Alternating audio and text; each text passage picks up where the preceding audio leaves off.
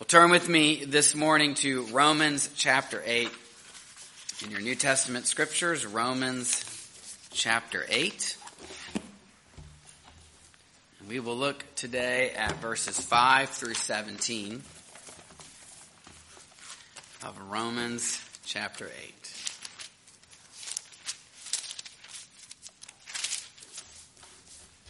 Romans 8, and again, we'll re- begin at verse 5 and read until verse 17. God says, Those who live according to the flesh have their mind set on what the flesh desires. But those who live in accordance with the Spirit have their mind set on what the Spirit desires. The mind governed by the flesh is death but the mind governed by the Spirit is life and peace. The mind governed by the flesh is hostile to God. It does not submit to God's law, nor can it do so. Those who are in the realm of the flesh cannot please God. You, however, are not in the realm of the flesh, but are in the realm of the Spirit. If indeed the Spirit of God lives in you. And if anyone does not have the Spirit of Christ, they do not belong to Christ. But if Christ is in you, then even though your body is subject to death because of sin, the Spirit gives life because of righteousness. And if the Spirit of Him who raised Jesus from the dead is living in you, He who raised Christ from the dead will also give life to your mortal bodies because of His Spirit who lives in you. Therefore, brothers and sisters, we have an obligation, but it is not to the flesh to live according to it. For if you live according to the flesh, you will die. But if by the Spirit you put to death the misdeeds of the body, you will live. For those who are led by the Spirit of God are the children of God. The Spirit you received does not make you slaves so that you live in fear again. Rather, the Spirit you received brought about your adoption to sonship. And by Him we cry, Abba, Father. The Spirit Himself testifies with our spirit that we are God's children. Now, if we are children, then we are heirs, heirs of God, and co-heirs with Christ, if indeed we share in His sufferings, in order that we may also share in His glory. Amen. This is the word of the Lord. Let's pray and ask for His help once again. Father in heaven, thank you for your word. And this time of preaching, this is what you've ordained in your churches that we read and proclaim your word. So fill us, fill me with your spirit to proclaim, give us ears to hear by your spirit, fill us with your spirit to serve. You poured out your spirit on all as we read there on the great day of Pentecost to equip everyone in your body to serve you. So bless to that end, we ask in Jesus' name, amen. I want you to put yourself in the shoes of the Israelites who stand on the verge of the promised land, ready to finally enter it. The second generation who grew up wandering in the wilderness and are now prepared to finally cross the Jordan River and enter the land of Canaan. And as they stood there, God spoke these words to them. Do not be terrified. Do not be afraid of them. The Lord your God who is going before you will fight for you as he did for you in Egypt before your very eyes and in the wilderness. There you saw how the Lord your God carried you as a father carries his son all the way you went until you reached this place. God carried you as a father carries his son. And what parent or child cannot relate to that imagery of being cared for when they are in need and when they are in danger? That is the image God uses to communicate his care to the Israelites. As they journeyed from slavery in Egypt through the barren wilderness en route to the promised land. Well, throughout Romans 6 through 8, we've been telling that same story. A story that has come to fulfillment in Christ.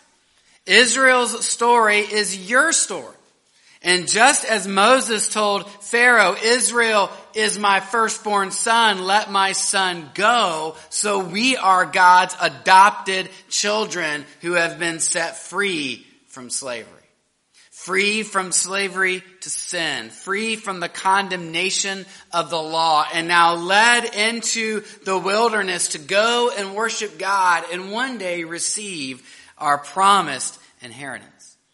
And just as God led that people by the pillar of cloud by day and the pillar of fire by night, so God the Holy Spirit leads you in your battle against sin and in your endurance through suffering and trial. And so the concern for us would be, as it was for Israel, that we do not lose hope, that we do not become weary and that we do not give in to sin as we journey to our promised land. I don't need to remind you, do I, of Israel's frequent missteps. We don't want to fall into some of those same traps. But as our passage today declares, by the grace of God and by the power of the Holy Spirit, God enables you to enjoy His presence and His promises and His protection throughout this life. You're journeying, but you're not alone. And this passage today, it lays out for us our journey and how the Holy Spirit protects us on that journey. So let's go through this passage and let's look at these different ways the Spirit protects us. And Paul mentions five that we'll move through this morning. First, the Spirit frees us from death. And here's what you're going to see a lot of the opening verses in today's passage recap what we've already seen in Romans 7 and in the beginning of Romans 8, so we can move quickly through them. verses 5 through 8 here, they remind us of the contrast Paul has developed between those who are enslaved to the flesh and those who are freed by the Spirit. So when he uses that phrase in verse 5, those who live according to the flesh, he's referring to those who still live in the realm of the flesh, who are enslaved to the flesh and are hostile to God. They don't submit to God's law because they can't. And so they can't please God by their works. And those who exist in that realm are headed towards death. Now, Paul has already painted for us in vivid detail what life in that realm looks like. He did that in Romans 7. And then, two weeks ago, as we opened Romans 8, Paul there declares and celebrates our freedom. Freedom from condemnation and death. So Paul right here in these opening verses is just reminding us one more time, that's the former state, and I'm about to contrast it with the new life. The new life you now live. So coming to these verses, we celebrate one more time what God has freed us from. That we are no longer slaves to the desires of the flesh.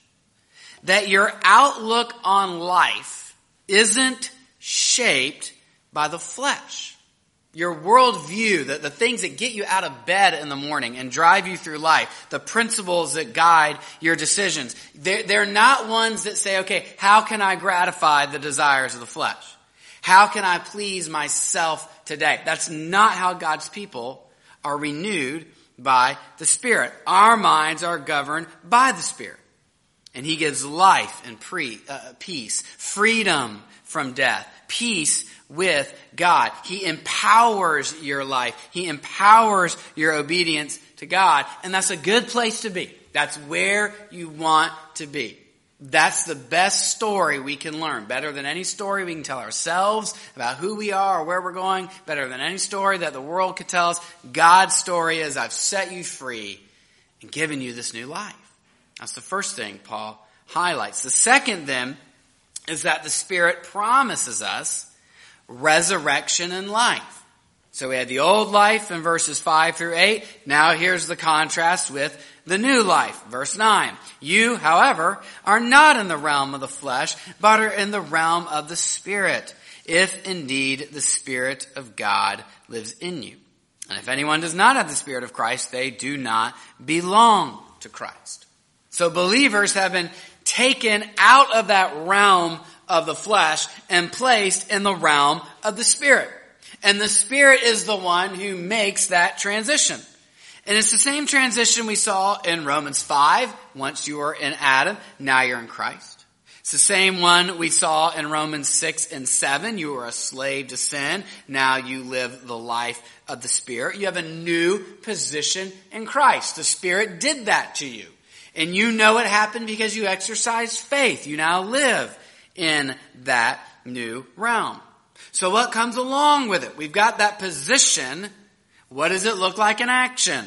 Verses 10 and 11. But if Christ is in you, and even though your body is subject to death because of sin, the Spirit gives life because of righteousness.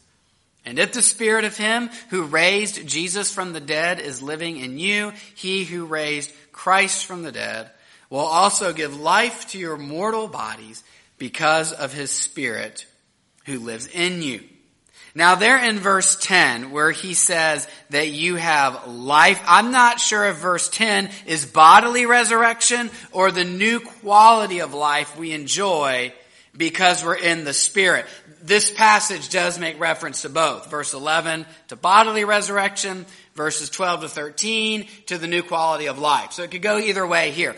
What we, because both are here, we don't have to worry too much about that detail. Here's what I would highlight from this section. Notice how Paul bookends the Christian life. The end of verse 10, the Spirit gives life because of righteousness. And righteousness there refers to our entrance into the Christian life. What we call justification. Or what verse 1 says, no condemnation. The Spirit places us into union with Christ. We believe in Him for salvation. He gives us Christ's righteousness and declares us to be just. And now we have life. That's the beginning of the path. And then Paul refers to the end of the road at the end of verse 11. God will also give life to your mortal bodies because of his spirit who lives in you. So we are freed from sin's power now and one day we will be freed from sin's presence. We will be a part of God's new creation. You'll, you'll be immune from the very temptation to sin. And I don't know about you, I'm looking forward to that day. And so Paul's point is the Spirit promises us life now and a resurrection to come. And what that means then is the Spirit will be at every point in between. He will preserve you and protect you until that day. So if you think of the Christian life as a journey, if you think of it as a pilgrimage, it's not one you are undertaking alone. God goes with you.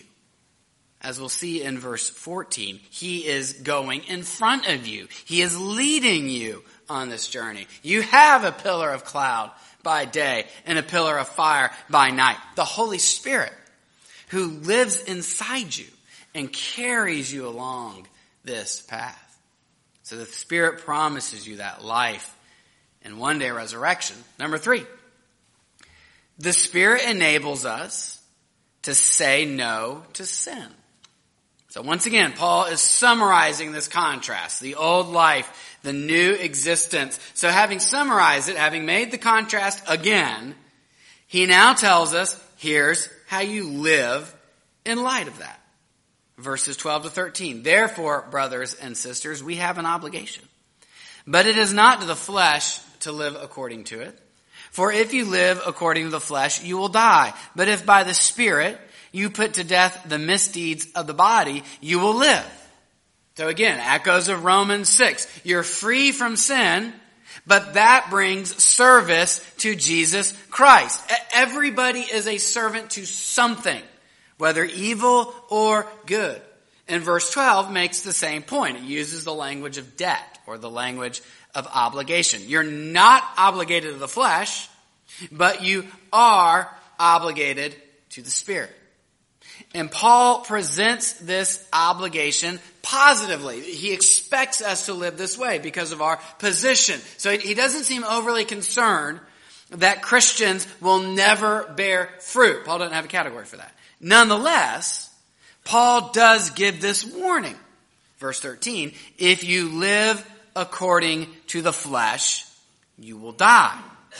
So those who are enslaved to the desires of the flesh, those who give in to those desires as an overall quality of life, not saying Christians never experience temptation, but those who give in to them, who submit to them, that's what characterizes your life. Those kinds of people are headed towards death. So I don't think Paul mentions this here to raise the prospect that a believer could lose their salvation, but I do think he raises it here in order to describe Christians as those who bear spiritual fruit, those who grow in grace. And if a person is not showing these qualities, they have no right to claim to be a Christian. They need to come to Christ in saving faith. So that's the warning that's part of the assurance, but notice that in giving this warning then, for those who do have the Spirit, Paul promises, if by the Spirit you put to death the misdeeds of the body, you will live. So the Spirit enables us to say no to sin. And it promises that those who are learning to say no to sin, they have eternal life.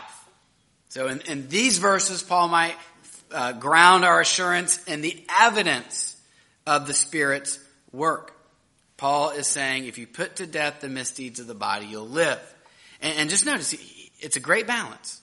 Christians put to death the misdeeds of the body. There's an active component to the Christian life. We strive for godliness. We make every effort to live out the virtues of the Christian life. But notice that Paul also says we do this by the Spirit. So we cannot achieve holiness through unaided effort.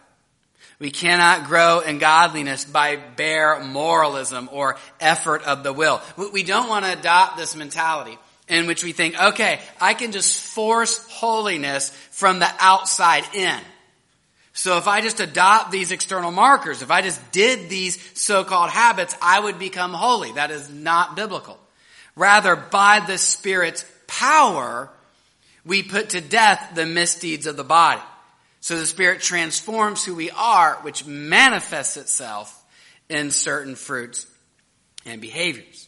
And so I would just say then, the next time you're tempted to sin, the next time you feel your temperature rising or those desires coming on, take a breath and call on the Spirit's power. Just put a stop sign in your mind before you look at that image or hit that person or say those words or lose your cool, cool or take that object because nobody will ever know or fantasize about having something that doesn't belong to you. Slow down, friend. Breathe. Call on the Holy Spirit. Just take that temperature down one notch and walk away from that sin. That's a cliff's edge that could crumble under your feet. And the good news, friends, the Spirit enables you to do so. He gives you power to say no to sin. Let's come to the fourth thing. The Spirit assures us of our adopted status. Paul writes in verses 14 to 15, For those who are led by the Spirit of God are the children of God. The Spirit you received does not make you slaves so that you live in fear again. Rather, the Spirit you received brought about your adoption to sonship. And by Him we cry, Abba, Father. And here's where Paul begins to get into new material. We had the old life summarized, contrasted with the new life summarized, and our duties that arise from the new life. All ideas we've seen that Paul repeated here. Now he comes and tells us that by God's grace, another part of this Christian life is that we are God's adopted children. Now what does that mean? Why is that a big deal? Well, in the Greco-Roman world, the world of Paul's day and the Roman Christians. fathers controlled the wealth in the home, and the eldest son inherited that wealth. How, that's the normal way things happen as children were born. However, there was also a legal process called adoption. Paul refers to it here, whereby one could adopt a child, one not born in their household, and confer on that child all of those legal rights and privileges. So, in other words, the legal position that normally accrued to the firstborn son, Paul says we have been given that legal position. We have been identified with the son in his position and granted enjoyment of all his privileges. One of which is, as verse 15 says, addressing God as Abba. That is, as Father. We see Jesus praying this way in the Gospels, do we not? Abba, Father. We hear him teaching us to pray, Our Father who are in heaven. And the word Abba, by the way, it's simply the Aramaic phrase which means the Father. Paul uses the Aramaic phrase because his Jewish readers would recognize it. His Greek readers would not, so he repeats himself and also writes Father. So we can call God Abba. That is our Father. It's not a phrase, Abba, Father. It's just two ways of saying Father. And it's a term that connotes intimacy, affection, and respect. It wasn't a, a, word used primarily by younger children. It was a word used by children of all ages because it communicated the closeness of the family. Outsiders didn't call other people their father. Children did. And it symbolized closeness, approachability, affection, and acceptance. And it's a wonderful privilege that Christians have to call God their Father. By nature, He is not. We, we are children of wrath, as Paul said, made in His image, but restored in our relationship by Christ and adopted as His children. So it's an immense privilege. It's also, by the way, a privilege that ties in with the stories Paul is telling trying to show how the Roman story and the Jewish story find their culmination in Christ. You see, in the Roman world, there was one person called God's Son. That was the emperor. And he didn't always get that title in his life. Sometimes after he died and was deified, so to speak, he would be identified as God's son. But only one person got that title in the Roman world. In the Jewish world, now they were a little more comfortable with the language of sonship. The Old Testament does describe God as Israel's father. There are places where the people of Israel are called the sons of God. And so Paul is trying to say that story has come to culmination. And all believers, Jews and Gentiles alike, enjoy that status because they're connected to God's son, Jesus. In Romans, you who want that status, you who want that honor, you who want that privilege, here's where you'll find it. In the Lord Jesus Christ. I love it. Paul wasn't afraid to appeal to something that people and culture were looking for. But he always pointed them to the place where they'd actually find the solution. And that was in Jesus Christ. And what I would say to you friends, those of us, children of God, Roebuck, South Carolina, this reality of adoption, this should control how we view our relationship to God. So if we think about justification, that's how you stand before God in the courtroom. Well, adoption is how you relate to God in his living room. And he has invited you into his presence to enjoy all of the rights, all of the privileges of the children of God. And God is saying, come on in. Take off your shoes. Stay for a little while. Your family, your home when you're in Christ. And maybe that bristles against us. That seems a little too familiar, a little too comfortable uh, towards God. We, we, we don't want to downplay His significance as King. You're right. God is the King. And we should reverence his ki- as king. But what did Esther enjoy? That there could be a king who would extend a scepter of welcome and say, come on in. What's your request? Even up to half the kingdom, I will give it to you. And if a pagan king could say that to someone he loved and approved of, then the heavenly king can say that to his children. In fact, God doesn't limit us to half the kingdom. Jesus said, do not be afraid, little flock. Your father has been pleased to give you the kingdom. And that's why verse 15 begins, the spirit you received does not make you slaves so that you live in fear again. Rather, we call him Abba, that is, Father. You, as a Christian, you should be free from fear and condemnation, and you should enjoy access and life in your Father's presence. He invites you there. And before we leave this point and, and look at the last idea, n- notice also this. Not only does the Spirit make us children of God, the Spirit assures us that we are children of God. Verse 16, the Spirit Himself testifies with our spirit that we are God's children. So what did I say a minute ago? There's an aspect of assurance whereby you see the Spirit produce fruit in your life and that encourages you. Evidences that you're alive. And yet here in this verse, there is simply assurance given. It's just a subjective assurance that the Spirit gives, an inward confidence that you belong to God. And that is something that you as a believer should seek. There may be times you don't have it, but we should seek it and ask for God to give it to us. The Bible makes us promises. We should rest on those. The Bible gives us tests. We should utilize those. And the Bible also says the Spirit will confirm in your spirit that you are God's child.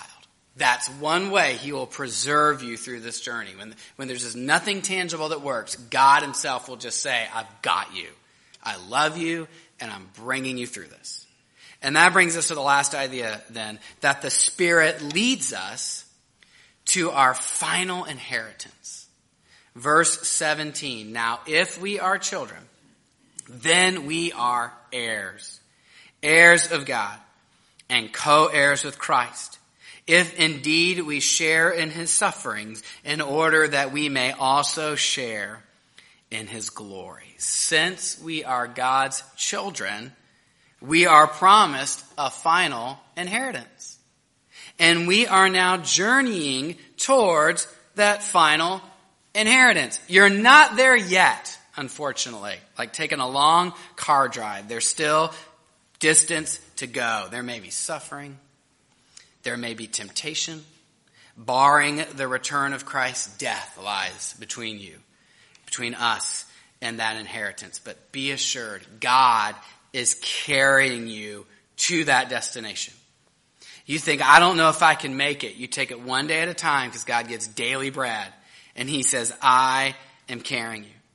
And just notice a detail I skipped over in verse 14, which says, For those who are led by the Spirit of God are the children of God. That word led, it calls to mind Israel's journey through the wilderness. And that's why I've used that story to shape that sermon, this sermon. You are going through that journey. Here's how one author describes it. The Israelites were led by God himself, going with them in the pillar of cloud by day and the pillar of fire by night. At various times, they wanted to give up and go back to Egypt where they had been in slavery, but they clung on. Despite rebellion, idolatry, and a host of other follies, at the back of it all was the summons near the start of the book of Exodus. Israel is my son, my firstborn. Let my people go. And God was saying to them, driving them from behind with that summons, that you will one day arrive at last in the land to be given you as your inheritance. Again, we are undergoing that journey. And maybe we don't have a pillar of cloud and fire that we can see. That would be nice. But we do have the Holy Spirit and He lives within. And in Jesus' logic, that's better. I don't always understand it. John, the middle of John, where he says, hey, it's good that I go away so the Spirit can come. I'm thinking it'd be really good if you'd be right here, where we could just ask you face to face what to do. But he says, if I go away, the Spirit will come and He'll be with all of you. And He'll teach you, and He'll convict you, and He'll enlighten you, and He will lead you, and He will encourage you, and He will carry you.